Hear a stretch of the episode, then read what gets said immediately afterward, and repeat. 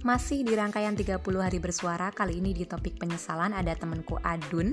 Temen jauh yang bahkan kita nggak pernah sekalipun ketemu di dunia nyata. Dan hari ini dia mau bercerita tentang hal yang sangat dia sesali gitu dalam hidup yang harusnya masih bisa dia lakukan. Nah kira-kira apa ya yang disesali sama Adun? Obrolan dikemas dalam bentuk rekaman pesan suara dan ini dia cerita Adun di podcast Mudarsah karena keresahan perlu disuarakan.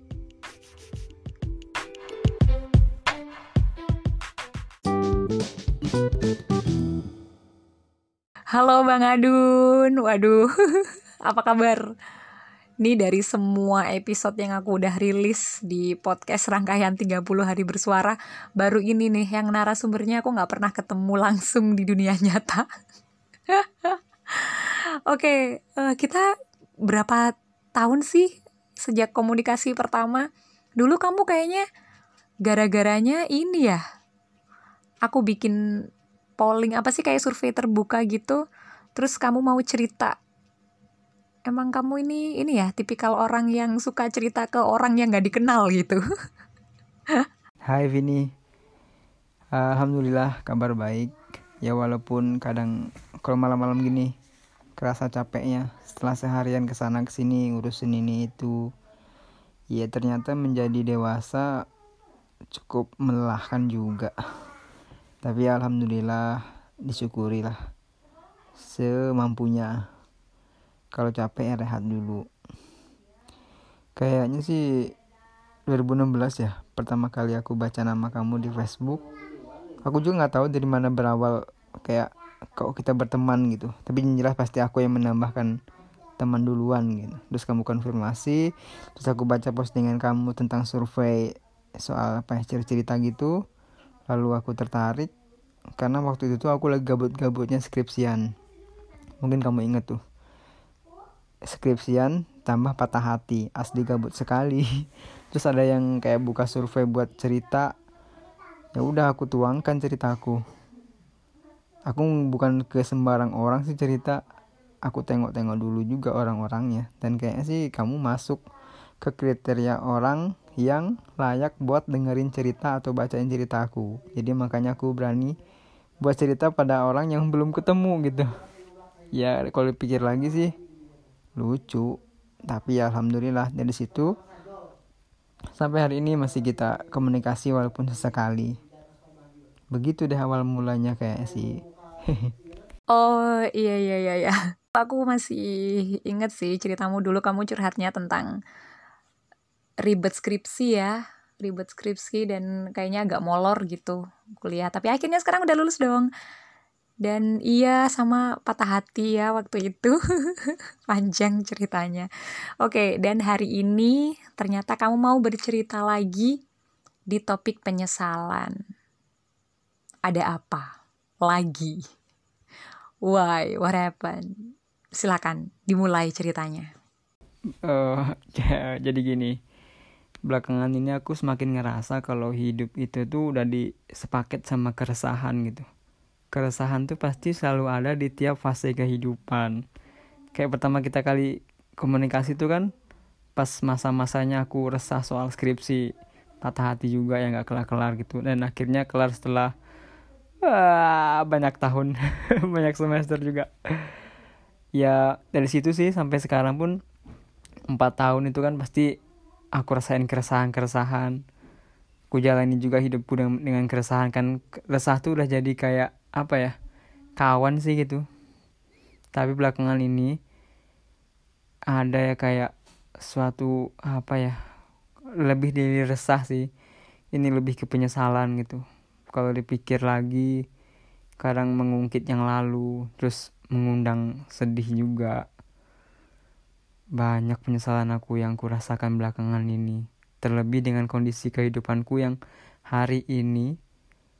Ya memang harus disyukuri sebenarnya tapi kalau di terasa apa ya misal lagi sendiri nih lagi sendiri rebahan terus mata nih nengok langit-langit atap-atap apa kamar gitu kan pikiran mengawang ke mana gitu. Kadang dibawa ke masa lalu terus mengingat lagi hal-hal yang sudah terjadi di masa lalu terus akhirnya penyesalan. Begitu. Tapi yang paling itu tuh bermulanya menurutku dari salah.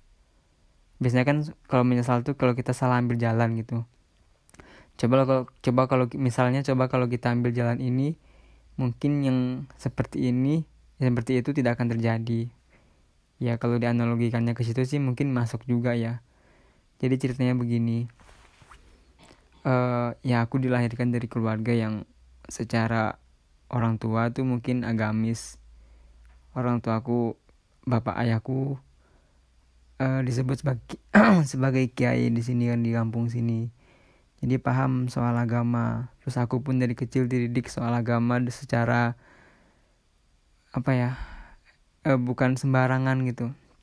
Dimulai dari sebelum SD sudah mengaji selama SD tuh ngaji terus-terusan ke musola dan ngaji, dan apa bapak saya itu sebagai gurunya gitu. Jadi otomatis apa yang diajarkan dia tuh sampai ke saya. Dan alhamdulillah sih uh, ya menurut penilaian saya pribadi bukannya membanggakan tapi ya satu hal yang saya syukuri juga yaitu pengetahuan agamanya tuh ya lebih ada dibanding kawan-kawan saya yang lain. Jadi dari situ saya mulai menyimpulkan kalau sepertinya apa ya, saya akan terus memperdalam ilmu soal agama gitu. Karena dari kecil sudah dididik yang demikian banyak soal agama dari mengaji, sholat, hal-hal yang lain-lainnya seperti baca-baca kitab, buku-buku agama. Itu udah dari kecil dari SD terus udah pernah juga ikut seperti dakwah keliling gitu. Yang jelas soal agama tuh udah melekat dalam diri saya dari saya SD gitu. Terus SMP ya saya pun masih MDA saking melekatnya agama gitu nilai-nilai keagamaan kemudian setelah SMP tuh rencana saya akan ayah saya tuh berencana ingin men, apa saya ingin memberangkatkan saya ke Jawa untuk pondok pesantren gitu kan untuk memperdalam ilmu agama. Kemudian kebetulan di waktu itu juga di di kota saya ini kabupaten sini nih ada sekolah yang baru dirintis 2 tahun. Itu tuh namanya sekolah apa ya SMA Negeri Pintar itu siswanya pilihan dari masing-masing kecamatan di kabupaten ini. Masing-masing kecamatan tuh dipilih lima terbaik. Nanti kan ada yang mengikuti beberapa tes seleksi. Dan ya alhamdulillah kan dari SMP ya saya mendapat ya cukup ranking lah cukup syarat buat memenuhi syarat-syarat untuk ikut uh, seleksi. Jadi saya ikut seleksi kemudian lulus dan akhirnya diterima dan otomatis rencana ayah saya dan saya juga sebenarnya untuk pondok ke Jawa itu digagal. Dan saya masuk ke SMA di kabupaten tersebut. Kabupaten ini maksudnya gitu. Kemudian di sana ya yang agama sih ada juga sedikit-sedikit di ulas diperdalam. Tapi tidak sedalam seperti saya SMP karena kan saya sekolah di SMA terus lingkungannya juga bukan pondok pesantren seperti itu ya tapi asrama sih sebenarnya. Ya mungkin kesempatan buat memperdalam agama juga sebenarnya bisa tapi kurang ditinjau ditunjang oleh guru yang memang passionnya di situ atau memang apa keahliannya di bidang keagamaan. Jadi saya tumbuh SMA dan ya makin tumbuh makin tumbuh dari agama tuh mulai menjauh. Begitu nggak sekental waktu saya kecil tumbuh betul banyak yang terkontaminasi sama ini itu teman lingkungan. Ya bukan berarti lingkungan buruk ya tapi lingkungan yang tak terlalu agamis gitu. Kalau pesantren kan otomatis beda. Kalau pesantren pasti kental dengan keagamaannya. Mau itu dari segi pendidikan terus saya lanjut kuliah. Kuliah pun ya saya mengambil yang lebih ke ke agama. Karena ya memang balik lagi tadi passion saya tuh mungkin di agama kan dulu saya pernah bercita-cita jadi SD tuh kan ikut lomba ini itu keagamaan gitu juara berani bicara depan umum dakwah ceramah gitu saya berani kali. Terus udah menginjak SMA tuh kayak habis dibuatnya mental saya ngedown. Jadi nggak pernah lagi kayak dakwah gitu. Otomatis ya saya benar-benar jauh dari agama kemudian kuliah. Kuliah pun saya sebenarnya di apa di UIN kan masuk ke jurusan agama juga. Tapi ya itu tadi lah. Seperti itulah apa ya kuliah sekadar kuliah. Tak ada lagi saya berdalam ilmu-ilmu agama walaupun saya kuliah di bidang agama. Beda dengan kawan-kawan saya yang memang dari pondok pesantren kan. Dia pondok pesantren kemudian dia kuliah di UIN kan se mungkin apa ya linear gitu kan. Jadi di pas kuliahnya pun menikmati soalnya tidak jauh beda dengan, pesantren. Apa mata-mata kuliahnya juga. Akhirnya saya lulus lulus pun ya saya gelarnya S bergelar sarjana hukum Islam sebenarnya. Tapi di sekarang diubah menjadi sarjana hukum. Tapi ya saya akui tak terlalu memperdalam ilmu soal itu. Terus saya kerja kerja pun jauh dari yang berbau agama. Yang jelas pada akhirnya saya hari ini itu jauh dari apa yang saya harapkan dulu. Mungkin saya pikir mungkin saya karena salah memilih jalan ketika saya waktu SMP yang seharusnya masuk ke pondok pesantren saya masuk ke SMA entah ini pikiran dari mana tapi saya pernah berpikir begini Coba kalau dulu saya masuk ke pesantren, kemudian selama empat tahun mondok di Jawa sana kan, mondok perdalam ilmu agama, kitab-kitab, semuanya. Jujur saya suka, jujur saya apa ya, pem, pembelajar, saya suka belajar pada hal-hal yang saya sukai gitu. Sebenarnya saya suka kali sama agama-agama, buku-buku kitab-kitab saya suka. Apalagi kalau sedari kecil kan, sedari kecil sudah digembleng gitu pondok pesantren 4 tahun. Mungkin bisa jadi saya hafal Al-Quran. Terus sudah semakin diperdalam lah selama saya merantau mungkin selama saya 6 tahun 10 tahun. Nanti terus pulang ke kampung. Terus saya dengan keadaan yang mungkin bakal lebih baik dari segi apa ya segi ketenangan diri segi hati. Karena so, yang saya gambarkan anak pesantren lulusan pesantren yang bener-bener mondok gitu pasti dia sudah teruji dari segi mandirinya keilmuan agamanya tata keramanya kepada orang tua. Dan otomatis orang tua pasti bangga pada anak-anak yang berhasil mondok dengan benar. Dan saya tuh terpikir tergambarkan sekarang ini andai saya seperti dulu memilih pondok pesantren mungkin saya setelah kembali ke rumah orang tua saya akan bangga dengan kondisi saya sekarang gitu jika saya menjadi seorang dai ataupun yang lulusan pondok tapi yang benar-benar lulusan gitu. Sedangkan hari ini saya seperti ini. Dari agama ya tak terlalu dekat, kadang membuat orang tua saya sedih. Yaitu yang penyesalan yang dalam hidup saya yang masih terpikir sampai sekarang sih. Kadang menghantui gitu. Oh, oke, okay, oke. Okay aku nggak ngira sih kalau penyesalan yang mau kamu ceritakan itu penyesalanmu karena nggak sempet nyantri. Soalnya nggak tahu ya, yang sering aku dengar malah anak-anak muda itu kadang disuruh nyantri sama orang tuanya tapi mereka yang nggak mau soalnya beberapa anak tetangga tuh kayak yang mereka nyantri tapi sering kabur-kaburan gitu loh dari pesantren tiba-tiba yang pulang atau uh, keluar dari pesantren diam-diam entah ke mana. Seringkali aku banyak cerita kayak gitu. Dan ya kamu tadi sempat bilang kalau dulu kamu pernah punya kemampuan public speaking yang bagus gitu ya kayak pernah ikut lomba. Tapi beberapa waktu yang lalu kalau nggak salah kamu pernah bilang ke aku kalau kamu pemalu gitu nggak nggak bisa ngomong di depan orang banyak Nah, apa ini juga dampak dari karena kamu merasa kamu nggak sempet nyantri, jadi kamu ngerasa apa ya ada skill kamu yang berkurang gitu? Memang nggak bisa dipungkiri sih kalau anak-anak muda sekarang ya pergaulannya emang seperti itu bahkan sama orang-orang yang nyantri juga gitu. Di sini juga banyak yang seperti itu yang dia umur-umur belasan gitu kan nyantri di Jawa kemudian pulang liburan ke rumah kan ke kampung halamannya. Sampai di kampung halamannya pun nggak nampak kesantriannya tuh gitu. Itu kembali seperti sebelum nyantri. Bergaul dengan pergaulan yang sama-sama kita paham lah anak muda sekarang seperti apa kebanyakannya ya. Apalagi di kampung-kampung ini.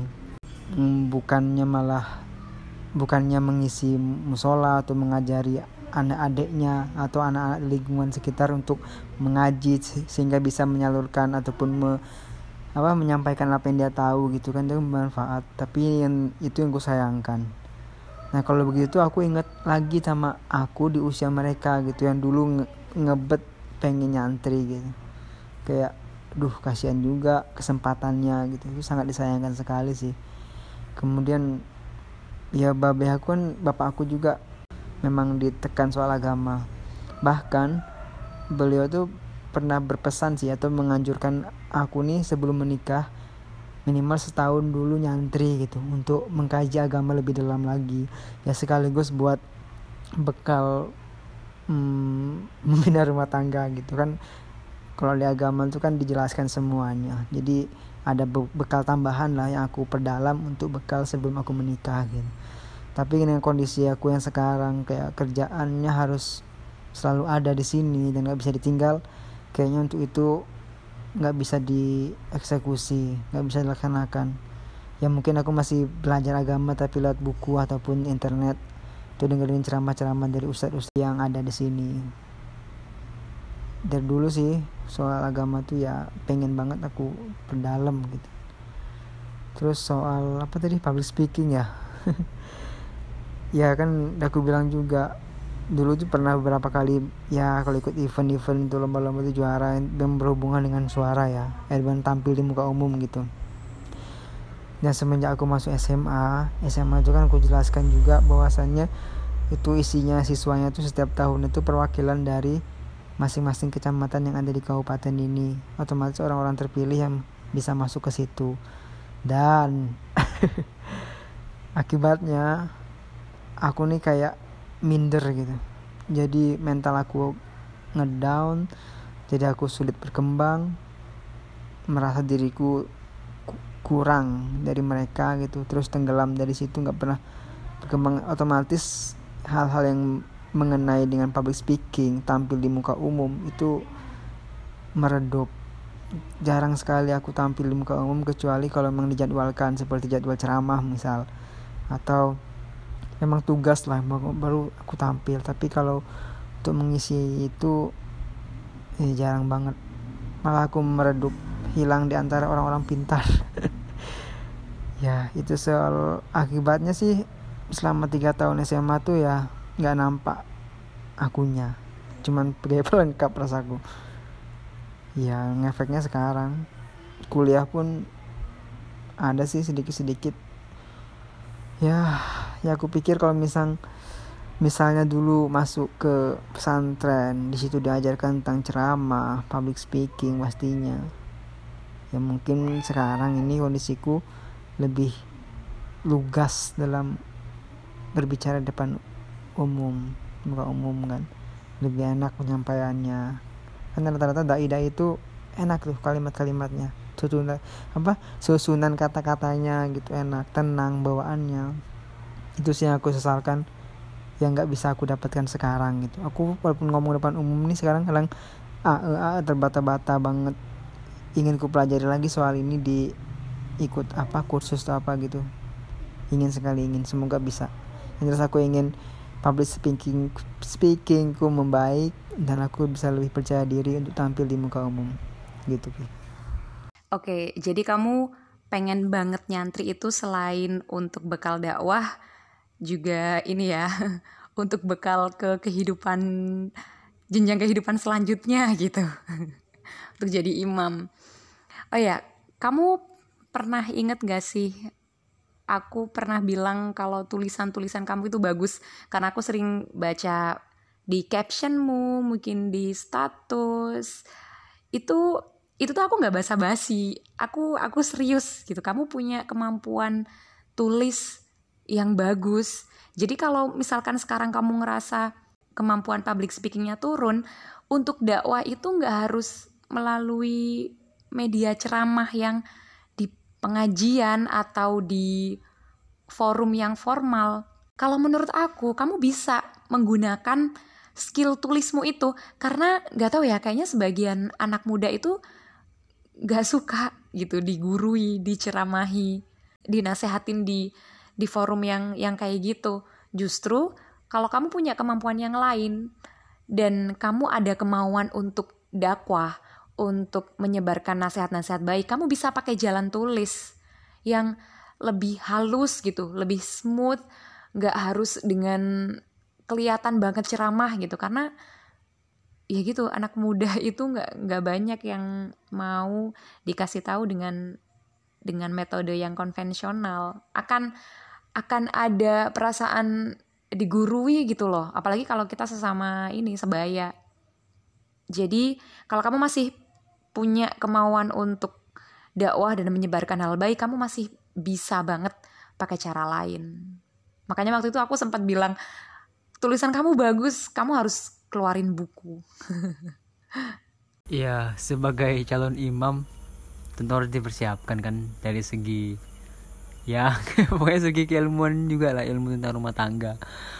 Untuk tercapai yang cita-cita keluarga yang samawa kata orang gitu. Ya semoga ya cukup lah sebelum ke sana gitu. Soal tulisan iya sih. Ya kadang aku juga bikin tulisan dan respon dari orang-orang itu tuh asik gitu. Kalau apalagi kalau soal berisikan kebaikan-kebaikan gitu. Pernah aku ikut apa kayak ada tantangan dari sebuah akun yang 30 hari bercerita itu dua kali tulisanku di repost itu berisikan tentang kebaikan gitu yang sesuai sama kehidupan. Dan itu kayak menarik perhatian banget. Dari orang-orang yang baca juga dari yang memberi komentar. Aku sepakat sih sebenarnya kalau cara ini bisa juga dijadikan sebagai media buat aku berdakwah tanpa menggurui ataupun tanpa uh, orang-orang uh, nanti memikirnya ini seperti ceramah seperti yang berat-berat buat di apa diterima gitu. Kan kalau dalilnya itu rasanya berat buat masuk ke pikiran kita atau diterima oleh banyak orang terutama anak, -anak muda yang yang apa ya yang pikirannya tuh kayak santai aja tapi ada isinya gitu. Tapi yang masih dari situ juga sih ada sedikit mengenai dengan penyesalan itu. Soalnya gini kalau misalnya lagi jumatan gitu kan jumatan di kampung nih jumatan di kampung saya eh kampung aku aku jumatan terus ada yang khutbah kan yang khutbah itu udah orang berumur gitu. Terus sekarang aku mikir harusnya di usia aku yang segini udah bisa ya setidaknya pernah lah menggantikan posisi bapak-bapak yang udah berumur itu untuk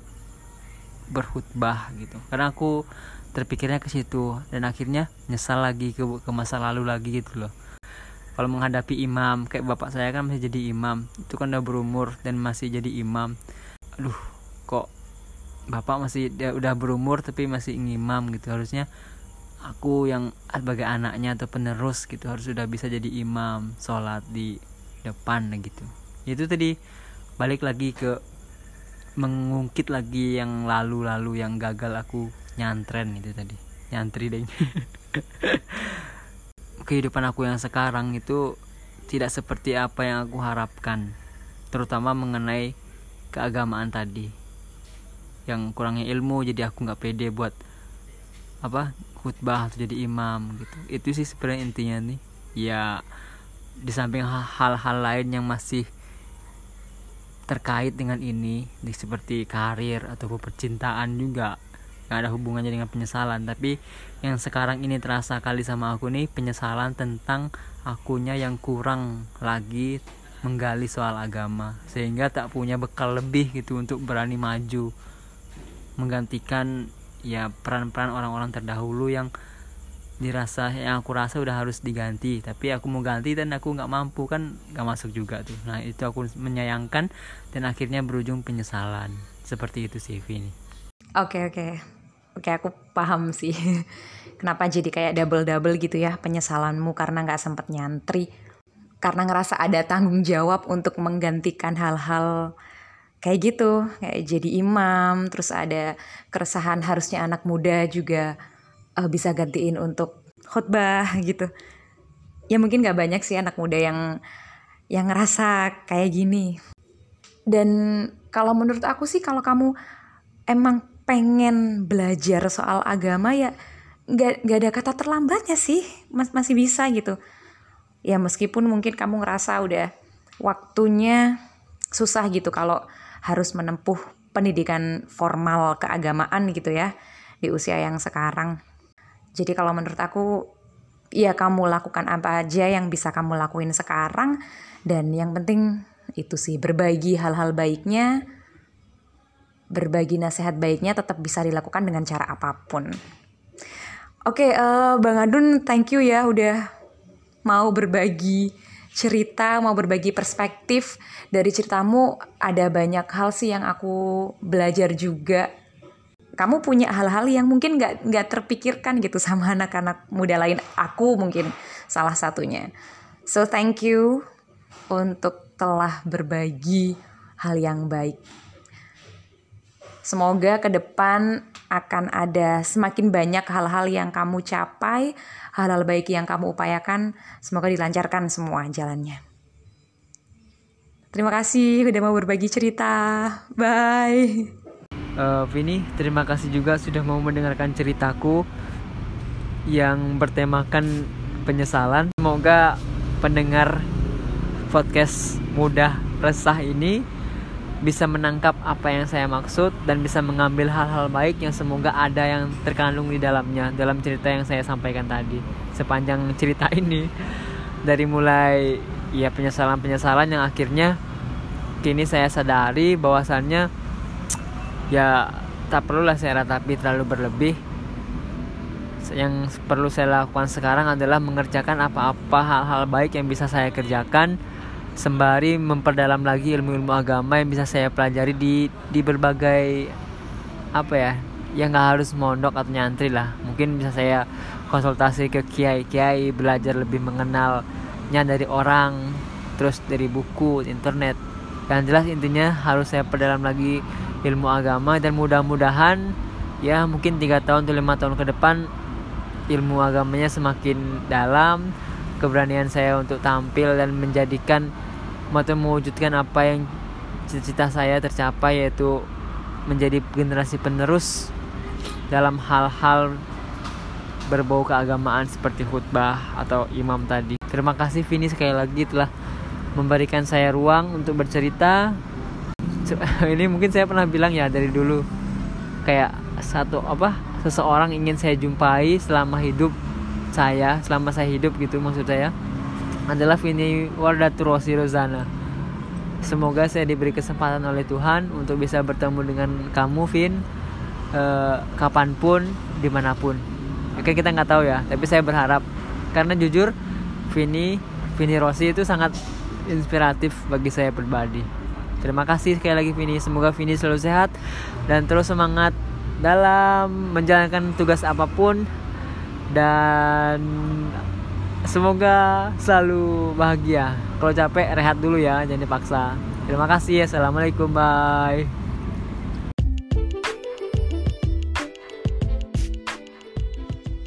Itu dia cerita dari Adun. Semoga ada hal yang bisa kita pelajari dari apa yang udah dia alami. Kita akan ketemu lagi di episode berikutnya di Mudarsah karena keresahan perlu disuarakan.